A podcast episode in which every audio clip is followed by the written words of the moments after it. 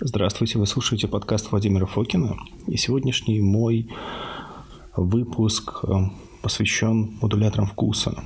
Я буквально вчера выступал с этой темой в дискуссионном клубе эм, эндокринологического центра Минздрава России и решил по мотивам записать подкаст, потому что, ну, по сути, я с их подачи проработал эту тему пока пилотно. И в будущем постараюсь ее интегрировать то, что мы делаем с рукетом. А, у нас вышла новая новинка. Это ZIP-10. Это подъязычные полипреновы. Подъязычная форма самая лучшая. Это 95% чистые полипреновы. В носителе выступает MCT масло. Там 1 грамм. То есть это, честно говоря, то же самое было, что Рапрен, только лучше, потому что это дешевле Рапрена процентов на 30-40. И, соответственно, носитель там не растительное масло, которое все равно там было рафинированное, не помню, подсолнечное, кажется, а здесь MCT масло более стабильное, то есть за года с, с этим э, раствором ничего не должно случиться. Под язык капаете, э, вот там все подробности на упаковке можете найти в моем чате, то есть в Телеграме обиваете Владимир Фо, будет мой канал, там же можно найти чат, там больше тысячи человек, и мы обмениваемся просто какой-то информацией. Вот. На вопросы по продукции отвечаю всегда, на вопросы не по продукции, ну, по мере возможности или по мере, по мере релевантности мне этого топика вообще, в принципе, я не всегда про все, все знаю, естественно, я обычный человек. Так вот, ZIP-10, а, такая форма, моя любимая поле приновов. Тут вопрос просто, кому что нужно. Есть вот больше MCT массовая, энтеральная форма. Это можно рассматривать как кишечный репарат.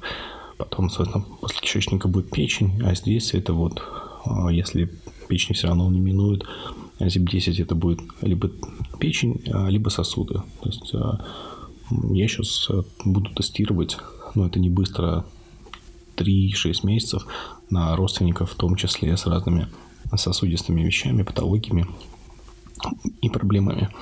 И посмотрим. Мы вернемся ну, я не мог не упомянуть, он вышел, и хорошо. И скоро у нас будет, ну, скоро не буду говорить, что вышло, то вышло. В общем, вернусь к пищевым модуляторам.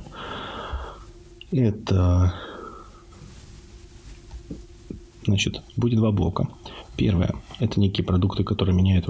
В общем, что такое модуляторы? Да? Это то, что взаимодействует с рецепторами вкуса, неважно, языки или интеральными, и производит какой-то физиологический эффект, меняя либо наше поведение, либо нашу вкусовую палету. И первое, что я хочу рассказать, это белок, который называется талматин.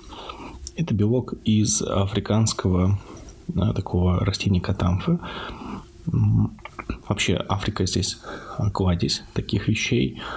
И не только их, вообще сложных алкалоидов, сложных белков, потому что вот э, талматин, у него 207 белков. Это иногда называют сладкие белки, это ну, белок растительного происхождения. Его нюанс в том, что он 30, по разным оценкам, до 100 тысяч раз сильнее на вкус, чем сахар. Но это чувствуется не сразу. То есть вы его принимаете, и в течение какого-то времени у вас сладкий становится жутко приторным.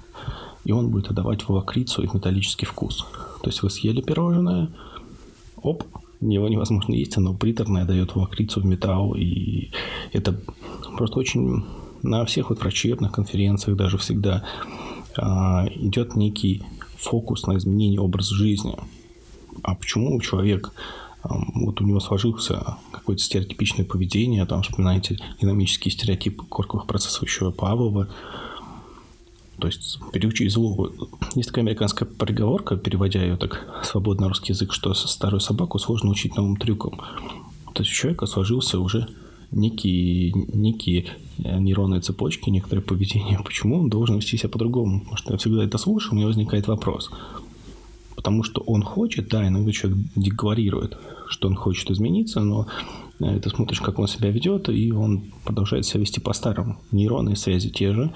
Эта информация, скажем так, не взросла в нем и не победила все старые паттерны. И мы можем вмешаться в эти паттерны, тасуя карта, скажем так, немножечко этому человеку. А, меняя его систему от мотивации. То есть его типичный стимул работать не будет. И, возможно, мы, как бы я заранее знаю, это спекуляция некая. Возможно, ему он подумает, как по-другому себя вести. То есть вот сахарная, сладкая старый приторном, что он будет делать дальше. И вот. То есть талматин один из самых таких изученных пищевых белков, и даже какая-то ешка 900 какая-то. То есть он открыл был в 60-е годы или 70-е. По, нем, по нему очень много исследований. И вот как раз дальше прихожу на слайд 4, и я добавляю некие исследования, как правило, приклинические. Нужно понимать, что, во-первых, по растительному сырью будут только приклинические в основном, потому что патентовать это невозможно. Патентовать можно либо способ доставки, либо какую-то форму какого-то хитрого освобождения, но само растительное сырье вряд ли можно будет запатентовать, поэтому, по сути, серьезные исследования, они и никому не нужны. Но а, для нас, я просто отвлекся, вообще включил я запись, а, что для нас важно? А, вообще, куда идет эта мысль? Наши идеи какие-то, можно ли это использовать для коррекции пищевого поведения и борьбы с метаболическими расстройствами ну, на уровне образа жизни? Эта идея правильная или нет? И мы отсекаем это с помощью как раз этих исследований. И вот я привожу сирийское исследование, а, на него будет ссылочка в файле, что гликемический эффект алматина и его смесь э, с сахарозой или не сахарозой, сукрозой, я не умею читать, и в презентации ошибка, но неважно, пациентам с сахарным диабете второго типа. То есть люди в течение четырех недель принимали тауматин, просто пили воду с ним, и у них замеряли постпрандиальную глюкозу. Через два часа, как раз под показателями постпрандиальной глюкозы, ну вот, э, насколько получается визуально, ну, процентов не на 20, но на 15, порядка да, 15% они снизились в среднем по отряду. Это неплохие показатели. Это единственное, причем, что интеграция в образ жизни была и это прекрасно, и смесь сукрозы давала тот же эффект. Ну, просто если будете мешать сахаром, сахар будет потом неприятный. То самый изученный. Важно понять, что все эти молекулы, они не изолированы, то есть это не то, что какой-то уникальный талматин, таких молекул белковых, которые влияют на вкусовую сладкую палету, довольно много. То есть первый а, продукт, который я сказал, первый блок эффектов, это что сладкое делает приторным. Следующая вещь – это меркулин. Я выбрал из названия, назвал чудеса меркулина. Чудеса меркулина из чудо-ягоды. Ну, потому что есть такая ягода, называется э, путерия сладковатая, она чудо-ягода. И в чудо-ягоде есть меркулин, и он чудесный. Сколько тавтологии, можно сказать, на одну минуту, или аллитераций. А, меркулин не обладает собственным вкусом, он модулирует работу вкусовых рецепторов, и все кислое становится сладким. Очень много исследований здесь на обезьянах, и видно, что у обезьян меняется паттерн поведения. Я не думаю, что в этом плане, то есть вкусовые предпочтения, паттерн пищевого поведения начинает все быть вкусным. То есть лимон, редис, соленье, острый соус и любая кислятина становится сладким. И, возможно, даже любимое горькое пиво, так как там все равно ну, оно кислое с химической точки зрения, возможно, оно будет приторно сладким. А сам меркулин не обладает при этом сладким вкусом, но есть похожие белки, которые вкусом обладают. А, меркулин вот на седьмом слайде в обзорной литературе там Miracle Berry is a potential supplement in the control of metabolic risk factors for cancer. А, упоминайте эффект Варбурга, у меня был такой а, у меня статья была «Рак как метаболическая болезнь». Есть, в общем, эффект Варбурга, когда онкоклетки предпочитают э, гликолиз, а не окислительный метаболизм, потому что у них дефектные митохондрии, и на этом построена целая школа Томаса Сейнфилда, есть книжка «Cancer as a Metabolic Disease», «Рак как метаболическая болезнь», э, которая уходит в глубину молекулярных факторов. И хотя, смотря, статья рассматривает меркулин в контексте этого подхода к онкологии тут есть довольно много ссылок а, на обзорную литературу. Да, то есть у него обнаружили, а, что она антиоксидант, антидиабетическое, а, антиопухолевое средство, что, да, что он работает на взаимосвязи, естественно, кишечника и мозга. Ну, это все лирика, но в контексте приклинических исследований по части вот метаболических заболеваний он снижал уровень, повышенный уровень мочевой кислоты, который очень часто сопровождает людей с сахарным диабетом второго типа, он помогал с эпидемией и улучшал показатели сахарного, сахарного диабета второго типа при клинических исследованиях. То есть мы думаем в правильную сторону. И это, опять же, не только меркулин, это следующий по второй пласт молекул, которая а, не сладкая, обычно кислая, делают сладким, и у нас изменяется паттерн поведения. Следующая молекула, это мы закончили, меркулин был гликопротеин, у него тоже в основе белок по 200 аминокислот. И следующая это гимненовая кислота, она из гимнена сильвестра, это уже тритерпеновый гликозид, это попроще, по химической структуре и в получении и вообще. Гимненовая кислота обратимо блокирует вкус сладкого, и сладкие продукты а, становятся безвкусными. Э, оно действует быстро, но недолго. 10 минут, но опять же, все наши любимые полимерные технологии могут позволить э, сделать этот эффект отложенным там, от 30 минут до 5 лет на текущий момент, без всяких особых сложностей. А продолжительность действия небольшая, а вот 10 минут, ну, как бы мы это как раз вот можем решить. Но согласитесь, это прекрасно. Если человек привык, что он съел сладенькое, вот такой, не знаю, дофамин или сахарное обжорство, даже, даже вот это дискомфортное поведение, это все часть подкрепительной патологической системы сладкоежки. Вот. И, а тут человек ест, а привычные для себя кайфы вообще никак не получать, никак, никак, ни вообще, ни, ни за что. И мне кажется, это очень интересно и очень перспективно. Гименовая кислота в, тоже в обзорных исследованиях есть, она, как правило, приклинические исследования, что гимненовая кислота демонстрирует перспективы в ряде направлений, она промоцирует аутофагию, это может быть не менее важно, чем сам вот чисто гликеми, гликемического контроля, чем вот, ну, по сути, а, то есть часть эффектов метформина, они тоже там за счет активации НПК и активации аутофагии, когда клеточный мусор ощущается, это очень хорошо. А, у него есть эффекты глифозинов, то есть препаратов сульфанила мочевина. Вторая уже линия а, у нее есть эффекты, по сути, препаратов первой и второй официальной линии защиты от диабета, у него даже в меньшей степени. И у нее обладает, она может нормализировать уровень глюкозы у людей с гипергликемией, но у кого все нормально, она гипогликемически не действует, отличие от очень многих таких вещей. И это был третий блок модуляторов вкуса пищевых, которые сладкое делают не сладким. В общем, у нас были три группы. Первая, то, что сладкое делает приторным. Вторая, это, например, томатин. Как второй пример, это манелин. Тоже белок. Не сладкое. Вторая группа, которая не сладкое делает сладким, это меркулин, куркулин. Есть пласт этих белок, тех или иных. Есть продукты, которые сладкое делают не сладким. Это гимненовая кислота, зизифин, ходульцин. Это все растительные продукты. Вот. А, и следующий блок большой, о котором я хотел говорить, что это пищевые секретологи ГПП-1.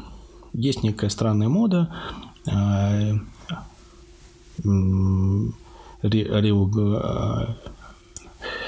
как там, боюсь назвать, лираглутид, ну, есть, короче, виктоза, аземпик, все вот эти ГП-агонисты какие-то влияют только на глюкозы, на инсулин, какие-то еще на глюкогон.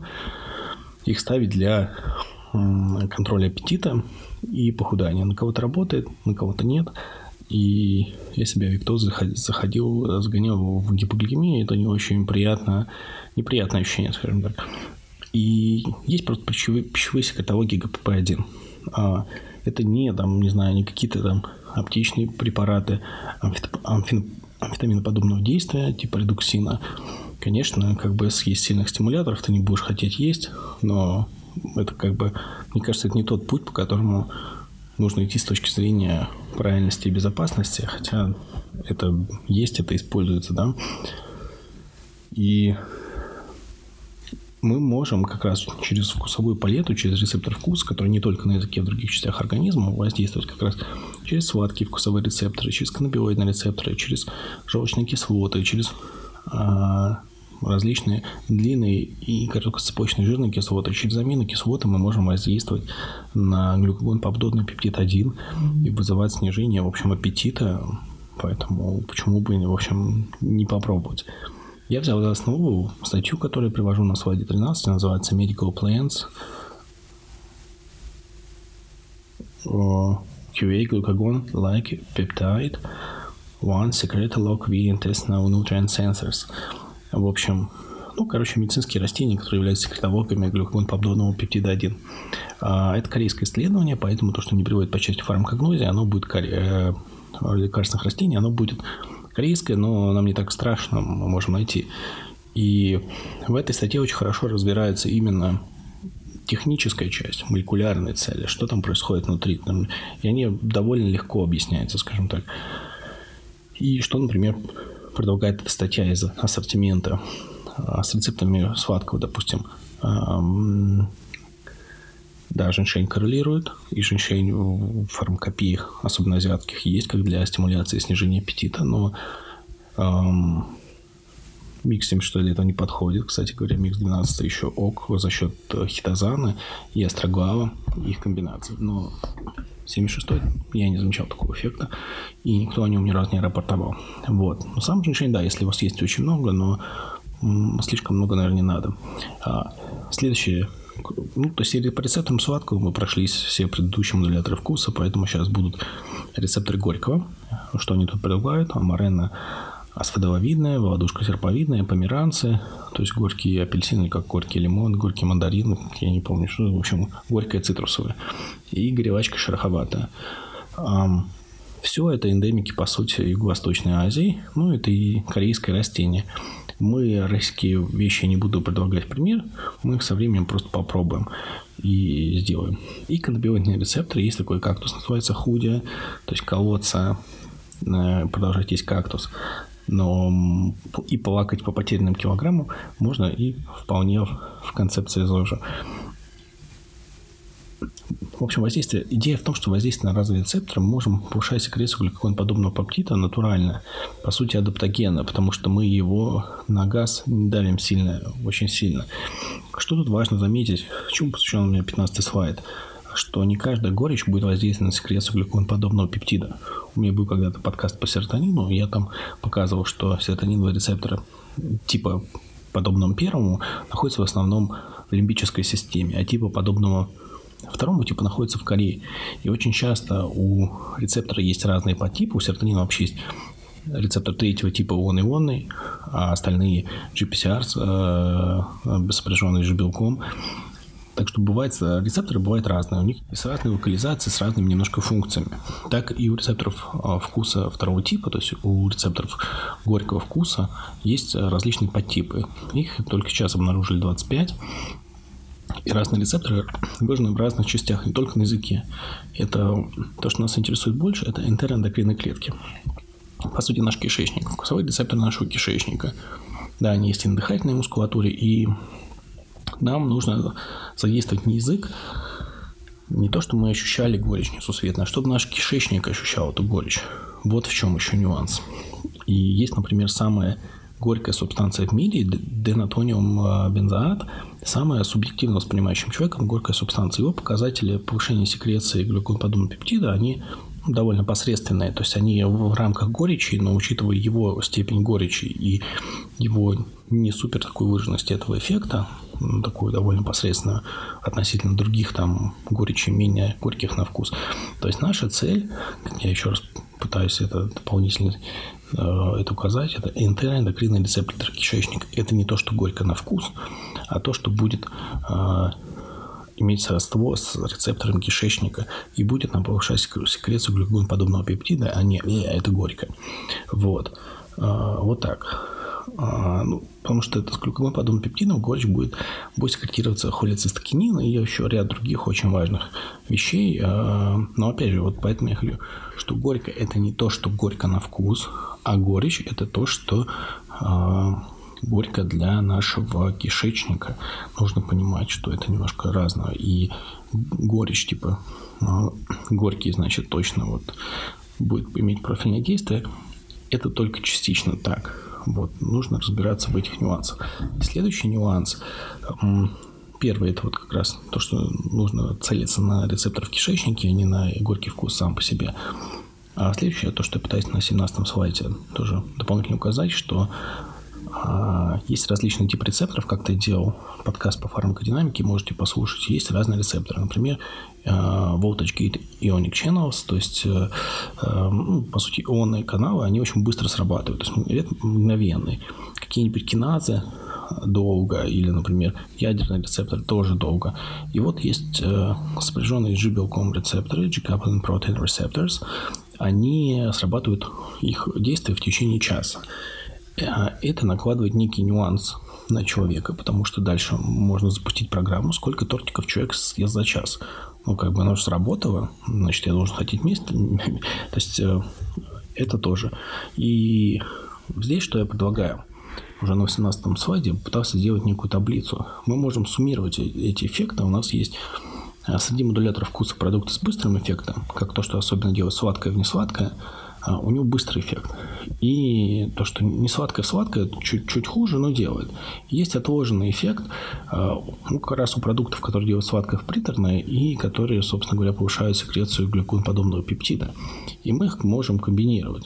То есть мы в моменте убрали у человека наслаждение сладкой палетой, или склонили его покушать кислого, ну, предоставив этот, этот собственно, выбор – Потом уже вместе с этим мы ему, в общем, дали другие вещи, которые либо делают сладкое приторным, либо повышают секрецию глюкогоноподобного пептида и снижают аппетит. И, в общем, какие выводы из моего короткого выступления я могу сегодня сделать, что мы можем моделировать пищевое поведение при помощи молекул, да, моделирующих вкус. Мне кажется, это более физиологично и более безопасно, учитывая их растительное природное происхождение, то, что они в питании человека были какое-то время ну, эти белки уже есть и биоидентичные, даже если оно в, там, 300 в 30-100 тысяч раз ваще сахара, его просто нужно пропорционально будет меньше для терапевтической эффективности. И вообще оно уже все есть синтетическое, ничего такого страшного тут нет. Вот. Повторюсь, какие группы у нас были? Можем сладкое сделать не сладким. Это белковые, как правило, будут гликопротеины, такие белки с прицепленными углеводами. Они будут действовать относительно быстро, и э, кислый вкус будет приятнее. У нас будут вещи, которые делают сладкое приторным. Они будут действовать не сразу, и они тоже будут, как правило, иметь природное происхождение. У них э, есть э, сбился. Я просто вспомнил свое вчерашнее выступление, некоторые нюансы там, и ментально переключился, извините. В общем, первое, то, что делает сладкое приторно, второе, то, что делает э, другие вкусы, особенно кисло-сладким. И третья группа, то, что делает сладкое не сладким, это будет, как правило, тритерпеновые гликозиды, вообще понятные вещи, легко извлекаемые, все по мы можем сделать.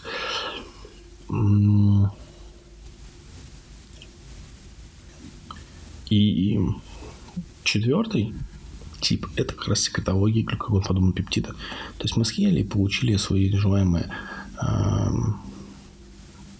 эффекты всех инъекционных э, продуктов глюкогон пептида с гораздо меньшие и доступные, в общем, деньги в более физиологичном воплощении, в натуральном составе, в натуральном окружении.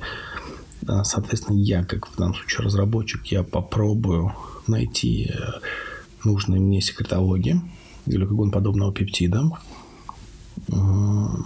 что-то с ними сделать, добавить и поэкспериментирую тоже со всеми этими вещами. Это просто была теоретическая лекция, которая была как раз подготовлена ну, то есть э, мы увиделись, и мне предложили вот сказать, что такая тема актуальна.